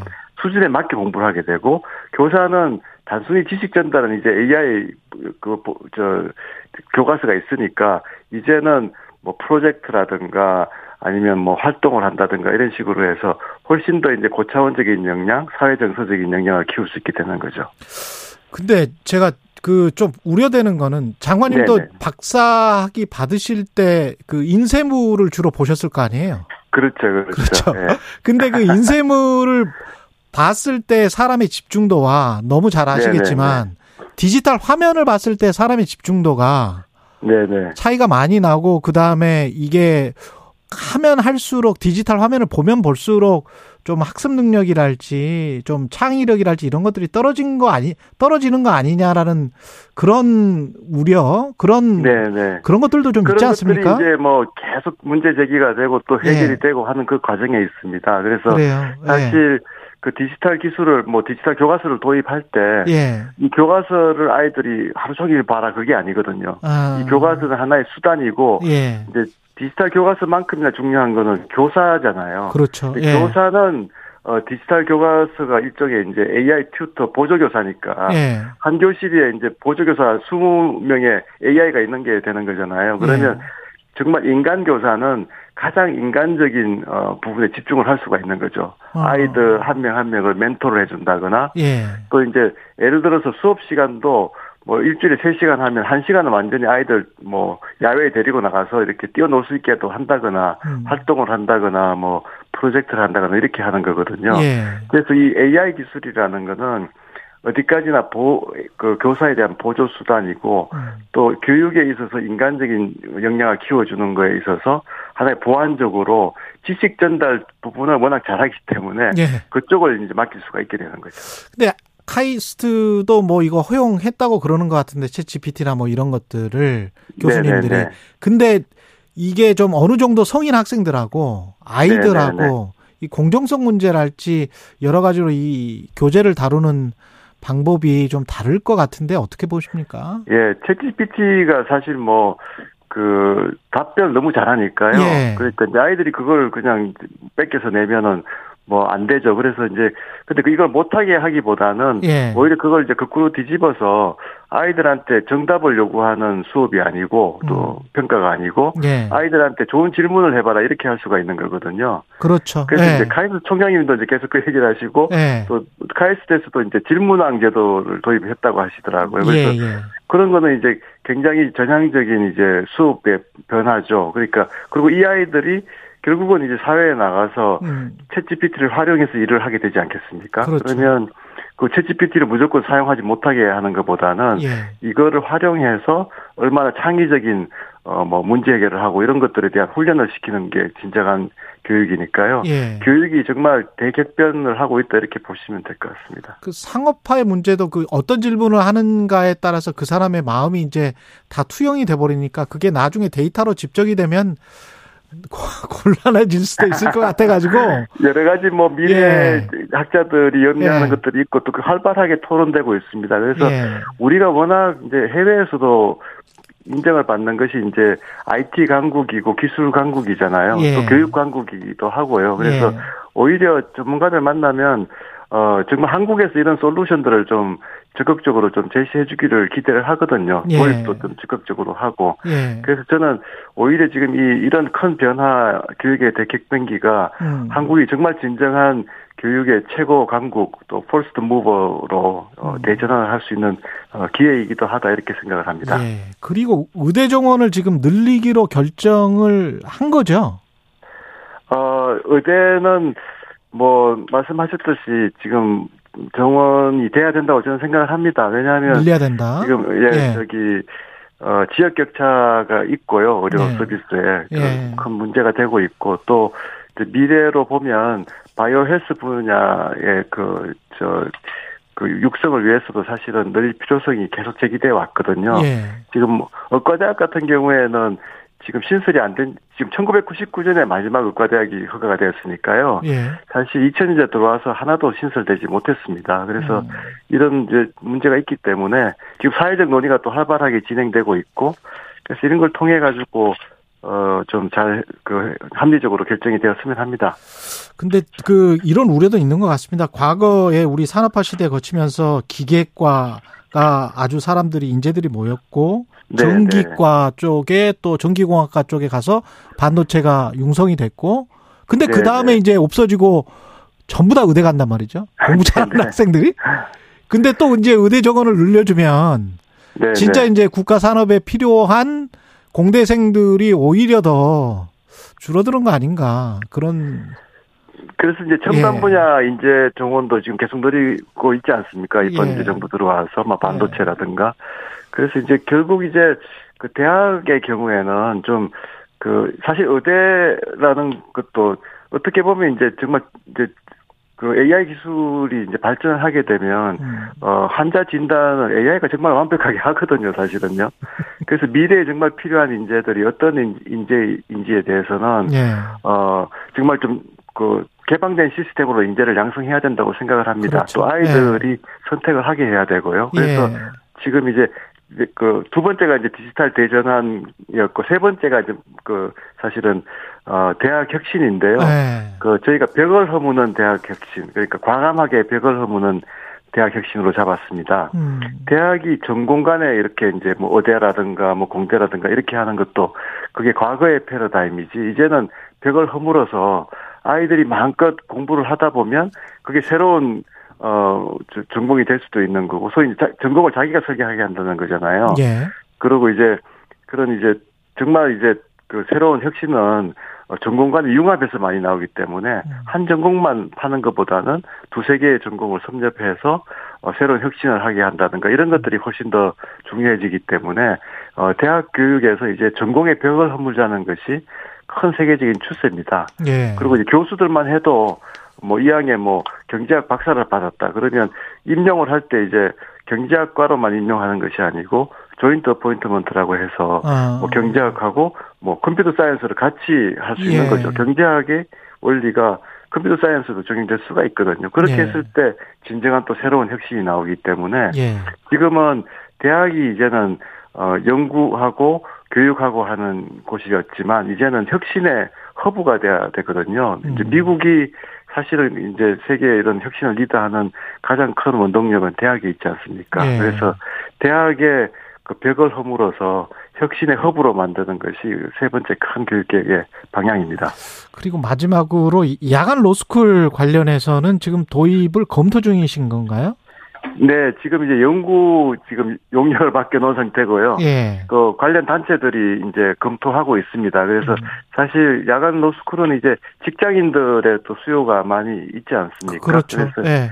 그런 부분들을 수용하기 위해서 지금 연구 단계에 있다는 말씀을 드리겠습니다.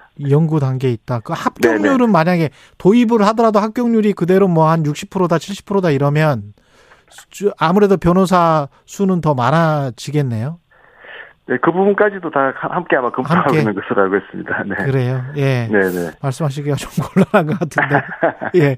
마지막으로 한 가지만 더 여쭤볼게요. 지금 네, 네, 네. 수능 관련해서는 이과생들이 좀 유리하다. 아무래도 미적분이나 기하를 배우니까. 네, 네, 네. 그래서 이과생들이 문과에 지원하고 뭐 이래서 문과생들이 상대적으로 불리하다. 이거는 어떻게 개선이 돼야 된다고 보세요? 아니면 어떻게 보십니까? 네, 그것도 이제 큰 계획 방향에서 보면 예. 이제 벽을 허무는 거죠. 사실 문이과의 벽은 이제 고등학교까지는 이미 허물어져 있거든요. 예. 그래서 실제로 이제 고등학교는 문이과 구분을 옛날 우리처럼 하고 있지 않습니다. 그런데 음. 이제 수능 제도가 선택 과목이 있고 이렇게 좀 복잡하게 돼 있으면서 예. 조금 이제 문제가 생겼거든요. 예. 그래서 이제 소위 이제 통합 수능 체제가 지금 두 번 치르고 있고 이제 세 이제 앞으로 치를 때는 좀 그 부분이 워낙 이제 문제 제기가 됐기 때문에 대학 당국이나 뭐 또 수능을 어 이제 출제하는 당국에서 이제 좀 계속 그 문제 해결을 위해서 노력을 하고 있고요. 음. 근본적인 해법은 이제 만약에 대학에 전공벽이 허물어지면 이그 학생을 모집할 때도 사실은 이제 무전공으로 모집할 대학들이 많아질 거거든요. 예. 그렇게 되면 어 이제 근본적으로 그 문제가 해소되겠죠. 네. 그리고 마지막으로 그 간호조무사 학력 제한 철폐 요거는 네, 어, 네, 네. 교육부는 반대한다는 언론 기사가 있더라고요. 사실 그 뭐 아시겠지만 이제 그 이제 간호계열 이제 특성화고 같은 경우에 이제 교장단이 뭐 학교 존폐 위기가 또 몰릴 수 있다. 또 아. 고졸 학생이 또 차별받을 수 있다 하는 그런 우려들이 강하게 또 동시에 제기되고 있거든요. 그렇군요. 그래서 이게 입장이 좀 첨예하게 좀 엇갈리고 있습니다. 전문대학. 예. 네, 네, 네. 그래서 교육부에서는 뭐, 어, 일단 학생들 차별이나 불이익은 없도록 하겠다 하는 그 원칙을 견지하고 있고요. 계속 좀 음. 사회적인 논의가 원만하게 좀 해결되도록 그렇게 지금 어, 노력하고 있습니다. 알겠습니다. 여기까지 듣겠습니다. 이주호 네네. 교육부 장관이었습니다. 고맙습니다. 네, 감사합니다. 예. 여러분은 지금 KBS 1라디오 최경영의 최강 시사와 함께하고 계십니다.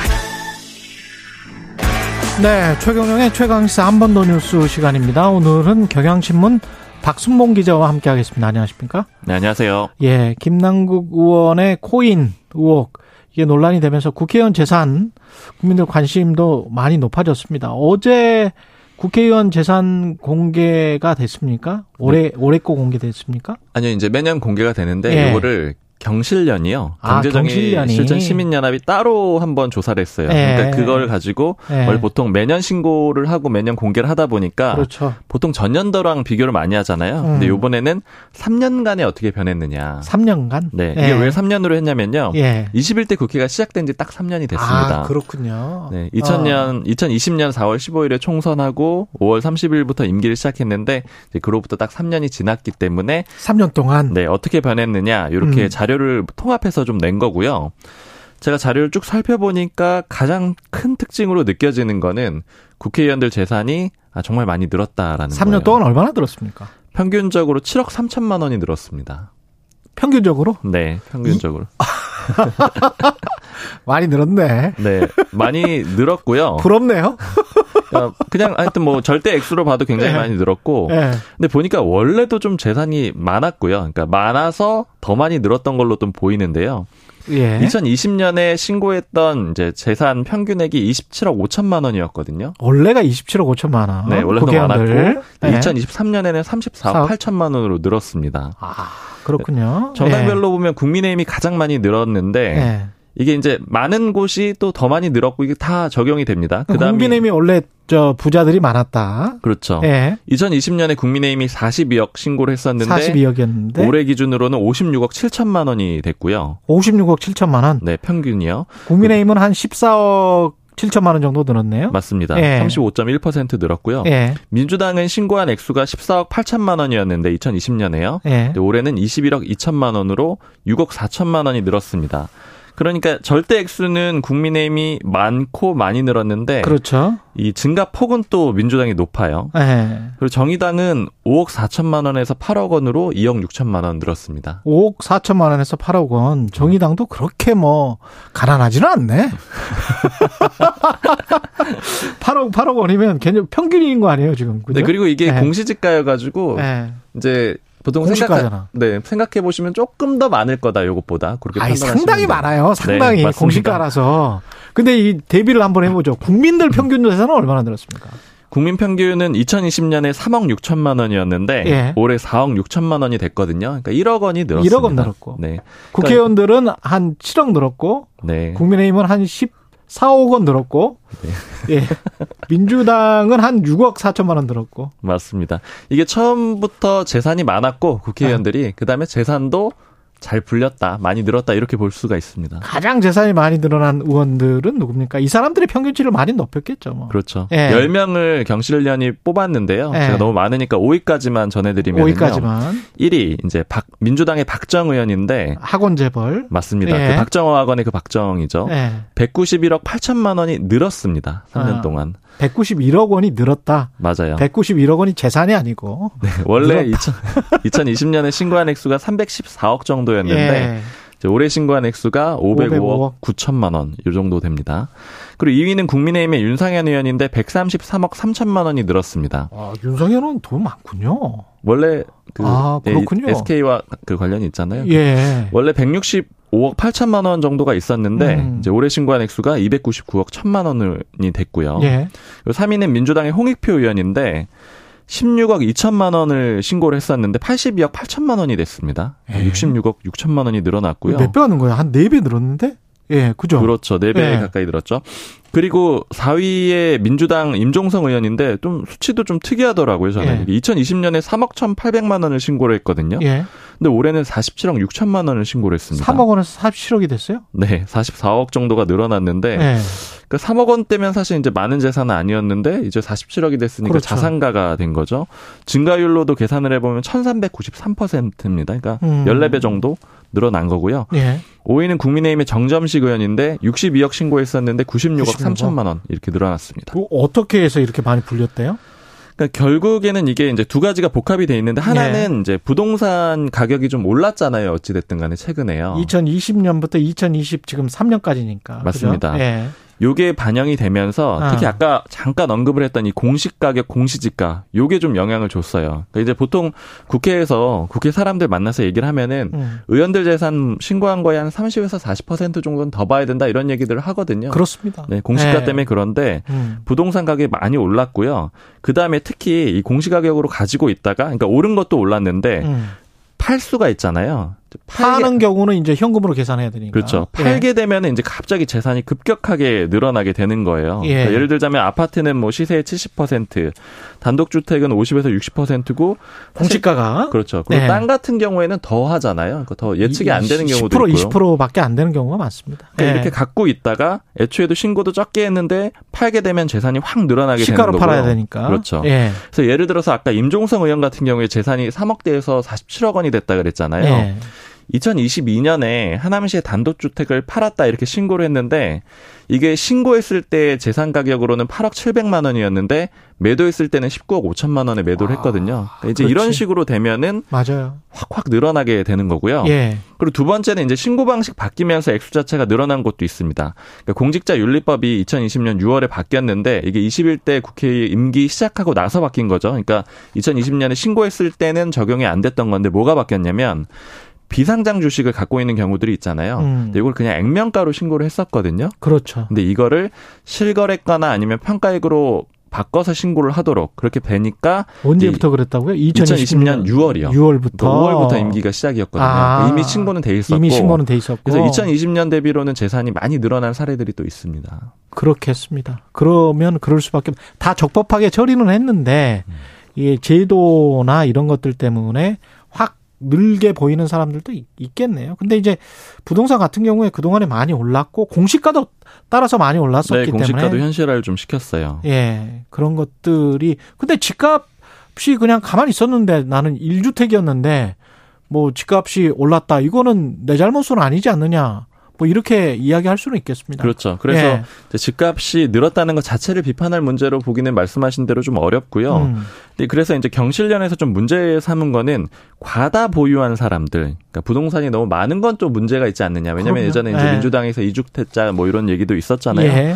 한 100여 명 정도가 되고요. 그리고 또 100여 경- 명. 네, 네. 경실련에서 문제 삼고 있는 거는 이 임대업에 대해서는 좀 다시 따져봐야 되는 거 아니냐. 그러니까 음. 지금 국회의원이 당연히 겸직은 못하게 돼 있는데 임대업은 또 허용이 되거든요.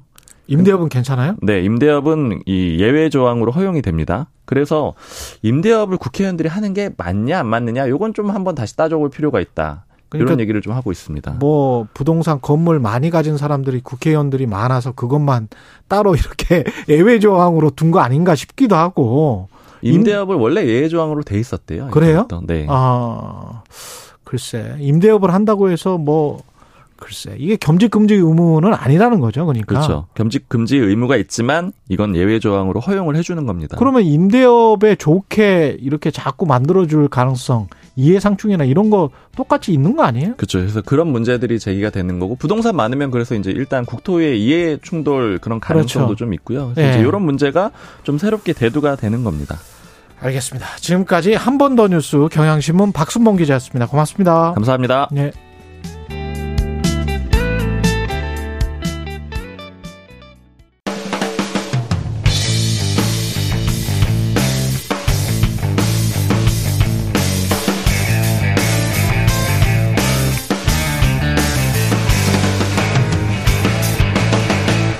최경영의 최강 시사.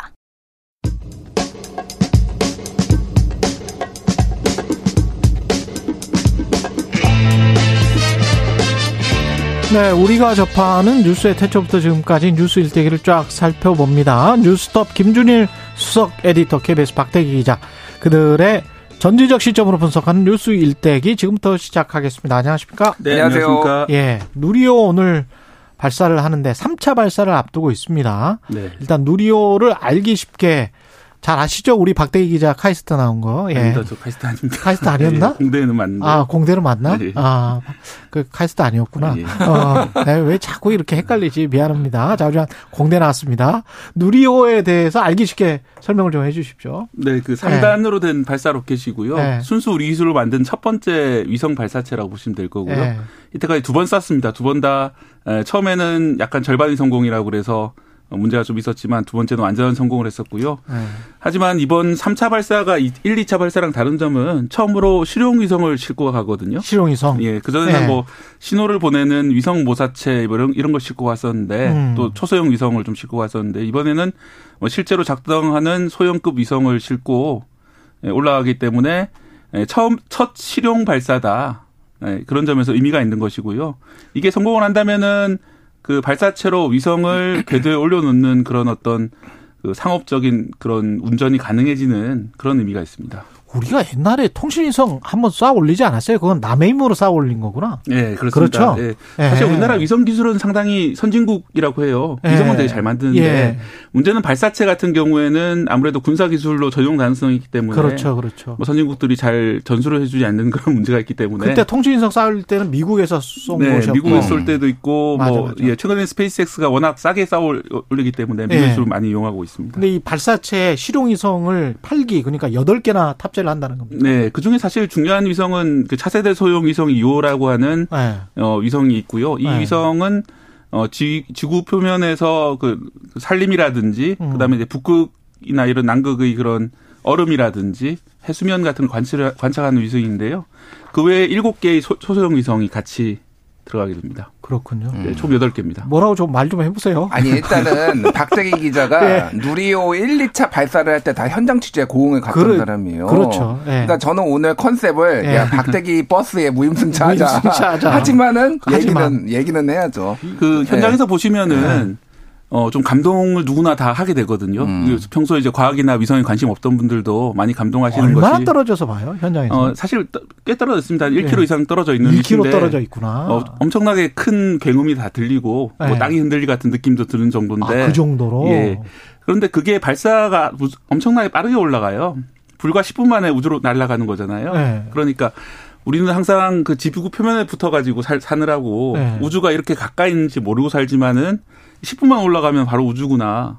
이런 면을 느낄 수 있다는 점에서 이 광대한 우주 속의 티끌 같은 우리 존재에 대해서 한번 생각해보는 그렇죠. 예. 그런 시간이 됩니다. 가서 보시면요. 어, 종교적인 시간이 되는 예, 거군요. 그렇습니다. 예. 이번 누리호의 목표가 18분 58초의 승부다. 그러니까 18분 58초 안에 뭘 그 위성 실용 위성 8개를 예. 잘 흩뿌려 놔야 된다. 이. 이겁니까? 예, 정확하게 아시는 거고요. 예. 18분 58초는 총 비행 시간이고 예. 어, 실제로는 13분 발사 13분부터 예, 첫- 아까 말씀드린 초소형 위성 아 소형 에, 시- 죄송합니다. 소형 위성 예. 2호기를 시작으로 해가지고 소소형 위성 들을 순차적으로 이제 20초 간격으로 이제 분리시키게 되고요. 아, 20초 간격으로. 예, 실제로 뚝, 이제 뚝, 발사는 뚝. 오늘 6시 24분 저녁에 예. 하게 되는데 어 저녁 7시 50분이 되면은 예. 위성들이 궤도에 안착했는지 여부를 발표를 하게 됩니다. 정부가 예. 네, 브리핑을 할 거고요. 밤 9시가 되면은 위성과 신호를 처음 주고받은 결과를 예, 이제 공개할 예정입니다. 그렇군요. 네. 성공할 것 같습니까? 어떻습니까? 일단 뭐 성공해야지. 알 수는 없죠. 알 네. 수는 없는데 성공을 하겠다라는 강한 일념 뭐 네. 이런 것들이 중요한 거는 꺾이지 않는 마음이잖아요. 그지 않는 마음. 그 6시 네. 24분에 이걸 쏘는 게 요게 네. 조금 의미가 있다고 합니다. 왜냐하면 나로 2차, 아니, 나로가 아니라 저기 누리호 2차 같은 경우에는 4시에 쐈거든요. 네. 근데 왜 6시 24분이냐. 이게 위성 때문에 그래요. 지금 아. 이번에 쏘아 올리는 차세대 소형 위성 2호 같은 경우에는 전기를 많이 먹습니다. 이게 이제 실제 이 여기에서 어, 관측을 하는데 전기를 많이 먹어서 항상 태양빛에 노출이 돼 있어야 돼요. 태양빛에. 예. 그러니까 태양광을 이용을 해가지고 이게 계속 이제 작동을 해야 되거든요. 음. 그런데 그 6시 24분에 쏘는 게 소위 말해서 여명 황혼 궤도에 올라가는 거예요. 음. 그러니까 오히려 한낮에 가면은 이게 잘못될 수가 있으니까 여명 황- 황혼 궤도 같은 경우 이때부터 뜨는 거잖아요, 해가. 네. 그러니까 빛을 계속 받는 거예요, 그러니까. 그리고 아. 그, 그, 과- 이제 궤도로 이제 계속 도는 거죠. 제가 그러니까. 좀 설명해 볼게요. 예. 그게 이제 지구가 자전을 네. 하잖아요. 예. 계속 자전을 하고 있기 때문에 예. 어, 만약에 이제 한낮으로 얘- 얘가 쏘아 올리게 되면은 예. 어, 낮, 낮을 도 지날 때는 좋지만은 반대쪽으로 가면 밤이 됩니다. 그렇겠지. 예. 그런데 여명 황혼, 황혼이라고 그래서 예. 어, 지구상에서 밤과 낮이 교차하는 지점으로 계속 돌게 되면은 아. 항상 한쪽은 태양빛을 보고 있어요. 여명 황혼이. 네. 그, 그거는 일종의 이제 늑대 시간 같은 거네. 네, 지상에서. 그렇습니다. 예. 그래서 예. 그 시간이 6시 24분 정도가 어. 우리 황혼 시간인데 이게 어, 적도까지 쏘아 올리는데 뭐 시차가 있으니까 그쪽까지 가게 되면 한 저희가 6시 정도가 되거든요. 그 정도 빛으로도 계속 예. 이렇게 돌 수 있다. 어, 그러니까 한쪽 면은 계속 한쪽 면은 그 보고 정도만 있으니까요. 해도? 예. 어. 그래서 이제 어둠 속으로 안 들어가기 위해서 아. 여명 황혼의 그 길을 따라서 계속 움직이게 됩니다. 그렇구나.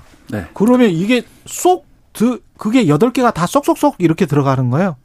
아, 이- 이- 제일 큰 위성이 네. 여명 황- 황혼 궤도로 가고요. 예. 나머지 위성들은 또 저마다의 궤도로 저마다 예, 궤도로 예. 가도 상관없어요. 계속 이게 수명이 얼마나 되는 거예요? 그러니까 왜 이게 문제가 되냐면은 이 소형 위- 위성 2호 같은 경우에는 합성 개구 레이더 SAR이라고 하는데 네. 이거를 이제 지구 표면에 쏴가지고 이 형태를 파악하는 건데 이게 전기를 엄청 먹는다라는 거예요. 아 이것만. 이것만 그러니까 도는데 돈 전기가 들어가는 게 아니라 네. 그 레이더를 쏘는데 전기가 많이 들어가니까 태양광을 항상 받아야 되니까 네. 얘는 거기다 쏘고 네. 나머지는 나노급 위성인데 10kg 정도밖에 안 돼. 완전 작아요. 그러니까 얘들은 어. 다 각자의 목표가 있는데 얘들은 네. 뭐 이제 그런 태양광이 필요하지 않으니까 각자의 궤도로 다 네, 들어가는 작은 거죠. 스마트폰만한 위성들이죠. 나머지 아 그래요? 네. 그 스마트폰 정도밖에 안 돼요? 네, 한 크기가? 아이패드 정도라고 해야 되겠네요. 그 정도 아 크기 그래요? 위성들인데. 그러면 걔들은 올라가 가지고 뭐 하는 거예요?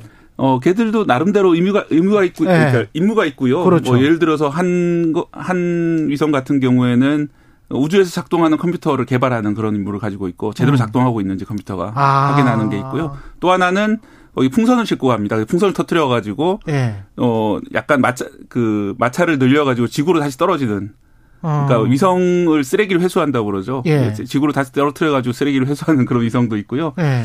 어 좀 이름이 귀여운 위성이 있습니다. 도요셋이라는 위성이 있는데요. 도요셋? 예, 도요셋에서 이름을 도요새 가지고- 아닌가? 예. 도요새. 어. 그 위성이 네 개가 있는데 아 도요셋 SAT. 예, 예. 어. 도요셋 위성이 어. 네 개가 있는데 satellite, 네, 개- 예. 네 개가 함께 비행을 하면서 예. 좀 입체적인 측- 측정을 하기 위해서 네 개가 함께 비행을 하게 되는데요. 그렇군요. 뭐 그런 위성들 각자 임무를 가지고 이렇게 발사가 됩니다. 이게 지금 저 민간기업 한화 에어로스페이스가 이번에 기술 이전을 받아가지고 하는 겁니까?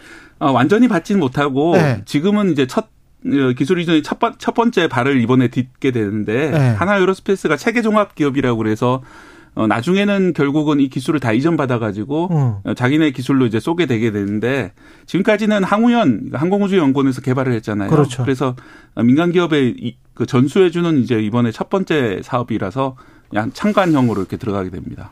야.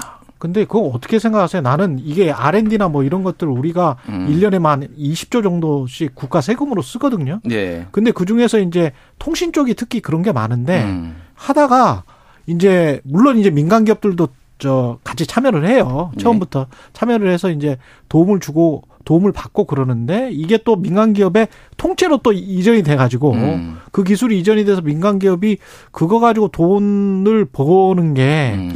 이게 이게 맞는 프로세스인가 맞는 구조인가? 원칙적으로 말씀하시는 게 맞는 말씀인데 그러니까 예. 문제가 있- 있지 않느냐 이렇게 예, 이식이 뭐, 맞는 뭐 말씀인데 좀 문제가 있는 것 같아요. 다만 이제 우주 기술은 예. 워낙 그 지금 단계에서는 채산성이 낮기 때문에 채산성이 낮으니까. 낮고 한화에서도 많이 돈을 투자를 해야지 상업적으로 가능한 그런 기술을 개발할 수가 있을 거예요. 그러, 이게 그러- 그러니까 예. 지난해 이제 예. 정부하고 항공우주연구원이 공개 입찰을 했어요. 예. 그래서 거기에 들어온 게 한화 에어로스페이스가 있고 또 하나는 그동안 이 조립을 맡아왔던 한국 항공우주산업 KAI 카이라고 아. 불리는데 근데 여기 항공 우주 산업이 떨어졌어요. 아, 그래서 약간 그렇구나. 충격 먹었어요. 사실 여기에서 우리가 민간 기업한테 밀렸다. 그런데 여기에서 한화 에어로스페이스에서 앞으로 2027년까지 네 번의 누리호 발사를 이제 담당하게 됐는데 여기에서도 말씀하셨다시피 돈도 투자해야 되고 이제 뭐 배워가는 거고 예. 스페이스 X 뭐 이런 미국 기업 뭐 이제 일론 머스크가 만든 이런 기업들하고 또 어, 경쟁을 하려면은 예. 민간 부분에서도 좀 어느 정도 역할을 해줘야 되는 그러- 그럴 포지션도 수밖에 있죠. 없- 예, 네. 예. 미국에도 사실 나사 잘 아시겠지만 나사가 정말 위대한 1960 년대 를 보내다가 그렇죠. 어 2000, 그러니까 2000년대 이후에 별 기능을 못했던 아. 이유가 공공기관이기 때문에 아무래도 상업화에는 좀 실패했던 게 아니냐 이런 비판이 있었거든요. 예산 측정도 예. 맨날 뭐 그렇죠. 그러면서 이제 그러니까. 스페이스X가 나사의 기술을 많이 전수를 받으면서 음. 그 재사용이 가능한 로켓을 개발하면서 예. 우주 시대가 사, 실 새로 열렸다 지금 얘기를 하고 있는 상황이거든요. 그러면 우- 우리는 어느 정도예요? 미국이나 뭐 이런 나라랑 비할 수는 없겠지만 어느 정도라고 요거는 제가 좀만 네. 말씀드릴게요. 네. 재사용 가능한 로켓을 만들었다고 했잖아요. 네. 지금 그 스페이스X가 어, 스페이스X. 100번을 넘게 사용한 로켓도 있어요, 지금.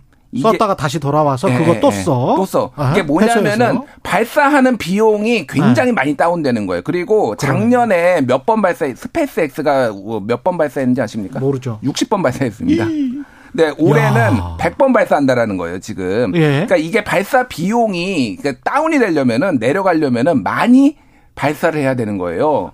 한 추진체로. 예, 예. 그러니까 뭐 이제 뭐 한 추진체로 뭐 어. 많이 시키도 해야 되고 여러 번 하면은 여기에 성공 노하우나 뭐 단가 같은 그렇겠습니다. 것들이 뭐 그러니까 대량 생산을 해야지 이것도 차 뭐 뭐뭐 어떤 공산품이든지 그렇게 그렇죠. 단가 떨어지잖아요. 예, 예. 그러니까 한국은 사실은 경제성이 없어요, 사실. 지금 한국 하고 있는 건. 지금 우리 이 인공위성 다 스페이스 X에 넣는 게 훨씬 더 쌉니다. 그럼에도 불구하고 이거를 계속 이제 누리호 만들고 이렇게 하는 이유가 이게 어. 시장이 어마어마하게 커진다라는 거예요. 앞으로. 2000, 아, 2040년 기준으로 지금 27조 원 27조 달러, 예, 예, 예. 27조 달러? 예, 예. 이 정도까지 지금 커진다라는 거예요. 예. 그러니까 이게 지금 우리가 투자를 안 할 수가 없는 거죠. 그렇죠. 예, 예, 이게 아마 저 자율주행차나 이쪽으로 가면은 안에서 지금 지구 내에서의 어떤 플랫폼 뿐만이 아니고 네트워크 뿐만이 아니고 네. 위성으로도 완벽하게 뭔가를 그 보장을 해줘야 되기 때문에 네. 자율주행차 시대에서는 뭐 예, 결국 이제 엄청나게 필요할 것 일론 같습니다. 머스크가 왜 하필 예. 우주냐에 대해서 그렇게 서- 설명도 하긴 하는데요. 예. 그 외에도 사실 위성이 하는 역할이 무척 많이 있습니다. 예를 음. 들어서 어, 위성으로 지구를 감시를 하면은 어떤 작물이 얼마만큼 잘 수- 자라고 있는지를 실시간으로 파악할 수 있거든요. 아, 그것도 그러면 돼요? 이제 예, 어. 그러면 이제 예를 들어서 선물 투자하는 사람들은 올해 밀 선물 가격이 어떻게 변할 것이다 이런 걸 예상을 할 수가 있고 야. 뭐좀 이롭게 좀 사회를 쓰자면은 어느 지역에서 식량이 어느 정도 부족하다는 걸 미리 알 수 있기 때문에 그러네요. 그런 게 도움이 되기도 하고요. 예. 예를 들어서 지금도 쓰는 기술인데 어. 쇼핑몰의 외부 주차장을 차- 촬영을 해서 맞아, 어느 맞아. 지역의 경기가 얼마나 활성화돼 있다 이런 걸 실시간으로 측정을 해서 월마트가 뭐 예. 위성이 옛날부터 뭐 10개씩 있고 그런 이유가 그런 네, 거네요. 그런 것도 확인을 하고 네. 어, 또 이제 정유탑 그러니까 기름을 채워놓은 탑이 얼마나 차 있는지를 그 그늘을 통해서 탑의 그늘을 통해서 확인할 수 있거든요. 뭐 그런 걸 통해서 지금 석유 재고가 얼마나 쌓이고 있다 이런 것들을 확인을 해서 요거 투자를 하는 식으로. 요거 하나 말씀드릴게요. 2021년 기준으로 지금 인공위성이 12,000개 정도가 지금 발사가 돼가지고 돌고 있어요. 그중에서 뭐 떨어진 것도 있겠죠. 12,000개? 근데 지금 스페이스 X에서 스타링크 프로젝트를 하는데 42,000개 쏜답니다. 예, 스타링크 프로젝트를 그래서 전 위성을 다 연결하는 게 얘네 목표예요. 야. 그러니까 얼마나 많이 앞으로 쏠지. 멋지다. 그러면 한국도 여기에 이제 뭐 열심히 올라타야 되는 이제 그런 상황인 거죠. 이번에 이제 위성 여덟 여덟 개를 쏘는데 네. 스페이스X 같은 경우 아까 스타링크 같은 경우에는 한 번에 위성을 갖다 수십 개씩 싣고 가서 이렇게 그 덩어리로 거의 쏘는 그런 식으로 쏘거든요. 아니 근데 거기는 교통 체증이 일어나가지고 막 서로 부딪히고 이런 일은 없습니까? 예, 그런 걸 이제 정밀하게 제어하는 기술이 있는 거죠. 자기가. 아, 또 제, 제하는 기술이 있다. 과학자들 정말 위대하구만요. 정치가 제 못한 것 같아요. 과학자들 진짜 위대하네. 예. 대단합니다. 예, 오늘 말씀 감사합니다. 뉴스톱 김준일 수석 에디터, KBS 박대기 기자였습니다. 고맙습니다. 감사합니다. KBS 일라디오 최경련의 최강시사 듣고 계신 지금 시각은 8시 44분입니다.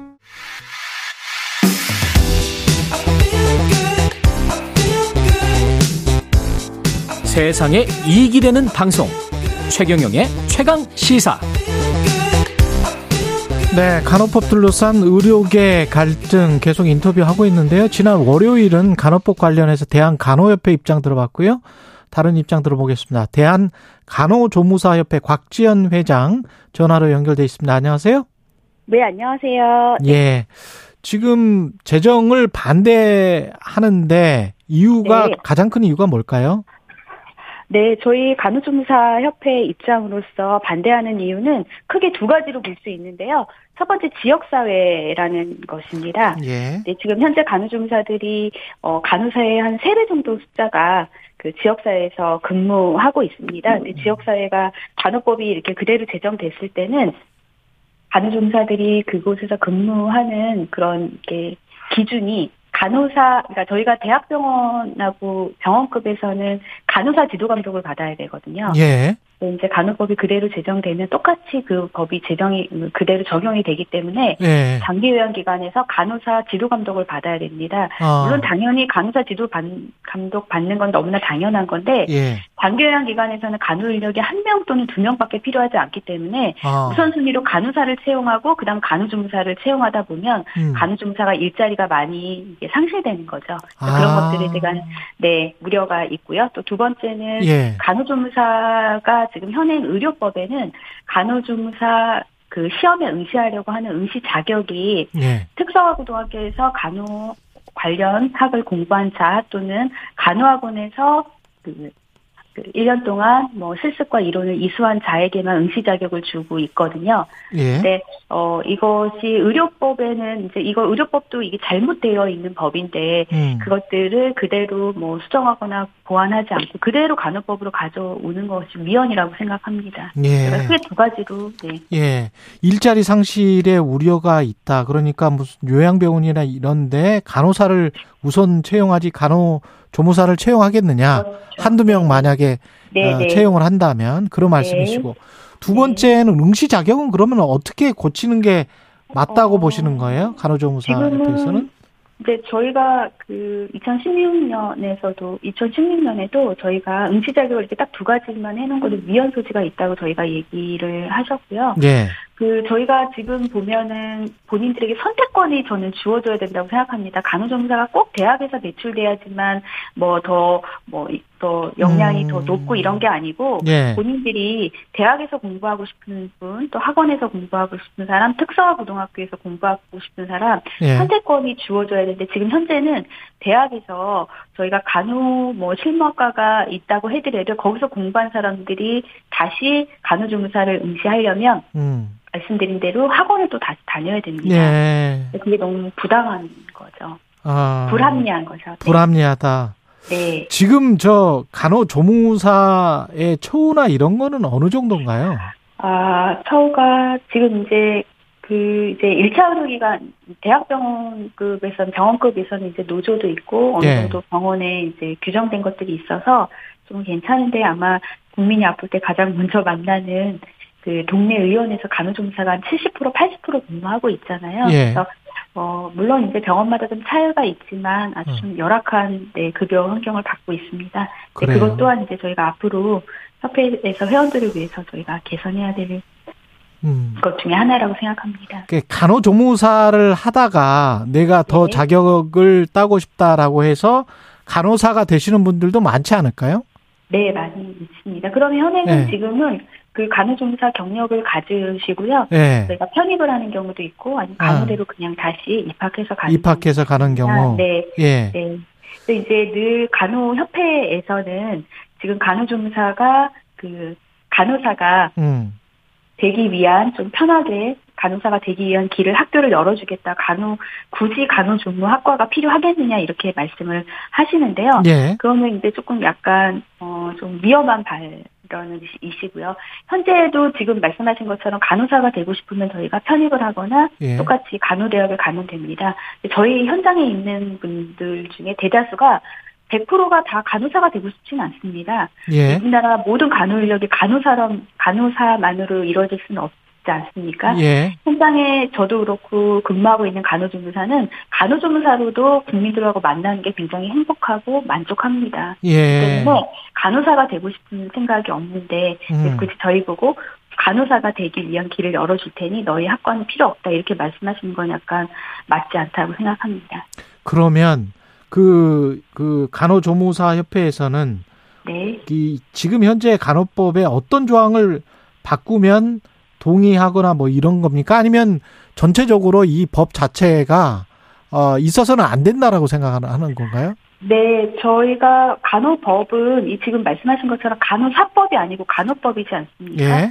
처음부터 여기에 간호 법안의 대상자는 간호사 간호조무사입니다. 아. 당연히 두 어, 단체가 만나서 처음부터 법을 같이 저희가 제정하고 어, 음. 필요한 것들을 제정했다고 하면 저희가 간호법을 찬성해야 되는 게 너무나 합당한데 예. 그렇지 않고 어느 한 간호법인데도 어, 간호사만에 위한 이런 것들이 조항들로만 특히나 또 저희에 대한 위헌적인 요소 같은 것들이 들어있는 상태의 간호법안은 절대 저희가 찬성을 할 수 없고요. 예. 또, 네, 지금으로서는 찬성할 수가 없을 것 같습니다. 그러나, 이제 앞으로 저희가 또, 어, 여러 가지 또 해야 될 일들이 많이 있지 않습니까? 그래서 예. 저희는, 저는 회장으로서 또 저희 협회는 늘 간호협회하고 대화하려고 준, 열려 있습니다. 언제든지 예. 대화를 요청하시면 저희가 이렇게 대화해서 앞으로 향후 방안을 같이 논의할 계획을 가지고 있는데 대화가 쉽지가 않네요.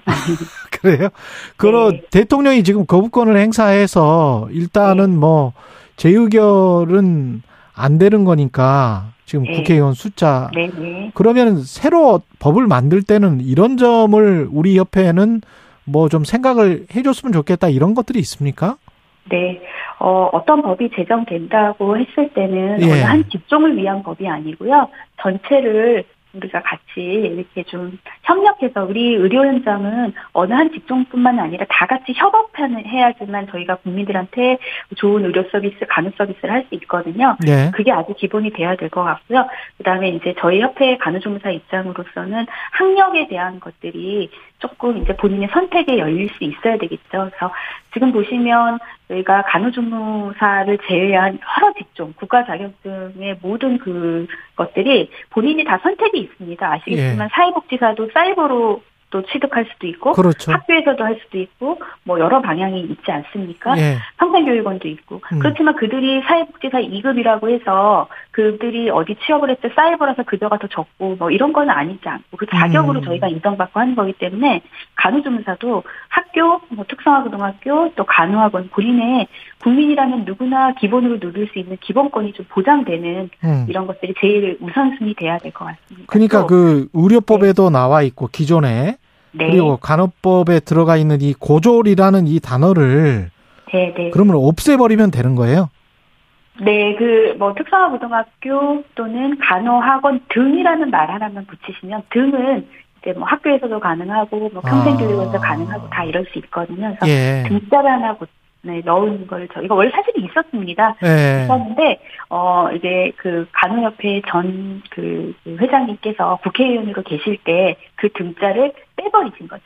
아, 그래서 그랬다. 저희가 네 그래서 실제는 어 전문 그 평택에 있는 국제대학교에서 간호 실무학과가 열렸고요. 네 음. 1학년, 2학년 다 배출이 됐고 또 우리가 일시적으로 커리큘럼 때문에 잠깐 중단한 사이에 그 이제 법을 네, 제정을 하셨더라고요. 그 회장님께서 국회의원이실 때. 그러면 그 지역사회 문구와 관련해서는 의협 쪽에서는 그 반대하잖아요.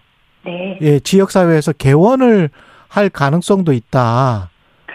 아, 그것은 이제 처음에 간호법이 제정될 때는 그런 우려가 있었는데요. 예. 지금 이제 뭐, 물론 이제 지금 아니고 마지막에 이제, 어, 좀 이렇게 수정 보완된 것에서는 그런 가능성은 전혀가 없고요. 예. 다만 이 지역사회에서 저희가 뭐 지금 간호협회에서는 뭐 간호 돌봄 뭐 이렇게 돌봄을 하겠다고 말씀하시는데 사실 저희는 간호 인력하고 돌봄 인력하고는 조금 이렇게 좀 차이가 있습니다. 돌봄 인력은 아무래도 사회복지 측면이고요. 예. 저희는 간호 파트이기 때문에 지역사회가 간호사만이 할 수 있는 마치 간호사만 있으면 지역사회에서 국민들에게 할 수 있게끔 이런 혼동을 주는 이런 문구는 조금 네 맞지 않기 때문에 지역사회를 라는 것은 아예 이제 삭제가 돼야 되는 게 맞는 것 같습니다. 지역 사회는 아예 삭제가 되는 게 맞다. 그런데 네. 간호조무사 협회는 그런 식의 어떤 일자리가 늘어나는 것들, 그런 돌봄 센터 같은 것들이 많이 만들어지는 것은 찬성을 하실 것 같네요. 네, 그런 차원에서 찬성하지만 그 음. 돌봄 차원에서 간호조무사 또 간호사만의 그 일자리가 늘어나는 게 아니고요. 음. 우리나라 모든 보건의료 인력들 있지 않습니까? 예, 인상정의사도 있고 뭐 물리치료사도 있고 뭐 이런 보건의료인들이 함께 공존할 수 있는 그런 일자리가 어 저희가 만들어져야지만 국민들에게 그 더 많은 서비스를 할 수가 있거든요. 그렇기 예. 때문에 어느 한 직종만 어, 저희 간호사 간호조무사만을 위한 것은 아니라고 생각합니다. 예, 간호법은 지금 간호사라는 직종만 너무 법입니다. 네. 그들을 위한 법이다. 이렇게 지금 주장을 하고 계시는 거죠. 뭐 아니라고 계속 그 간호협회에서는 말씀하지만 하나 예. 문구 하나 하나 다, 다 따져보면 예. 네, 간호사법이지 간호법은 아니라고 예, 생각합니다. 여기까지 말씀 듣겠습니다. 대한간호조무사협회 곽지연 회장이었습니다. 고맙습니다. 감사합니다. 예. 어, 최근의 최강시사 오늘은 여기까지고요. 잠시 후 9시 10분에 이현주 전 의원 그리고 김종대 전 의원과 함께 이슈 오도독 열립니다. 유튜브로 검색해서 들어오시면 되겠습니다. 오늘은 여기까지 예, 최경영의 최강시사였습니다. 고맙습니다.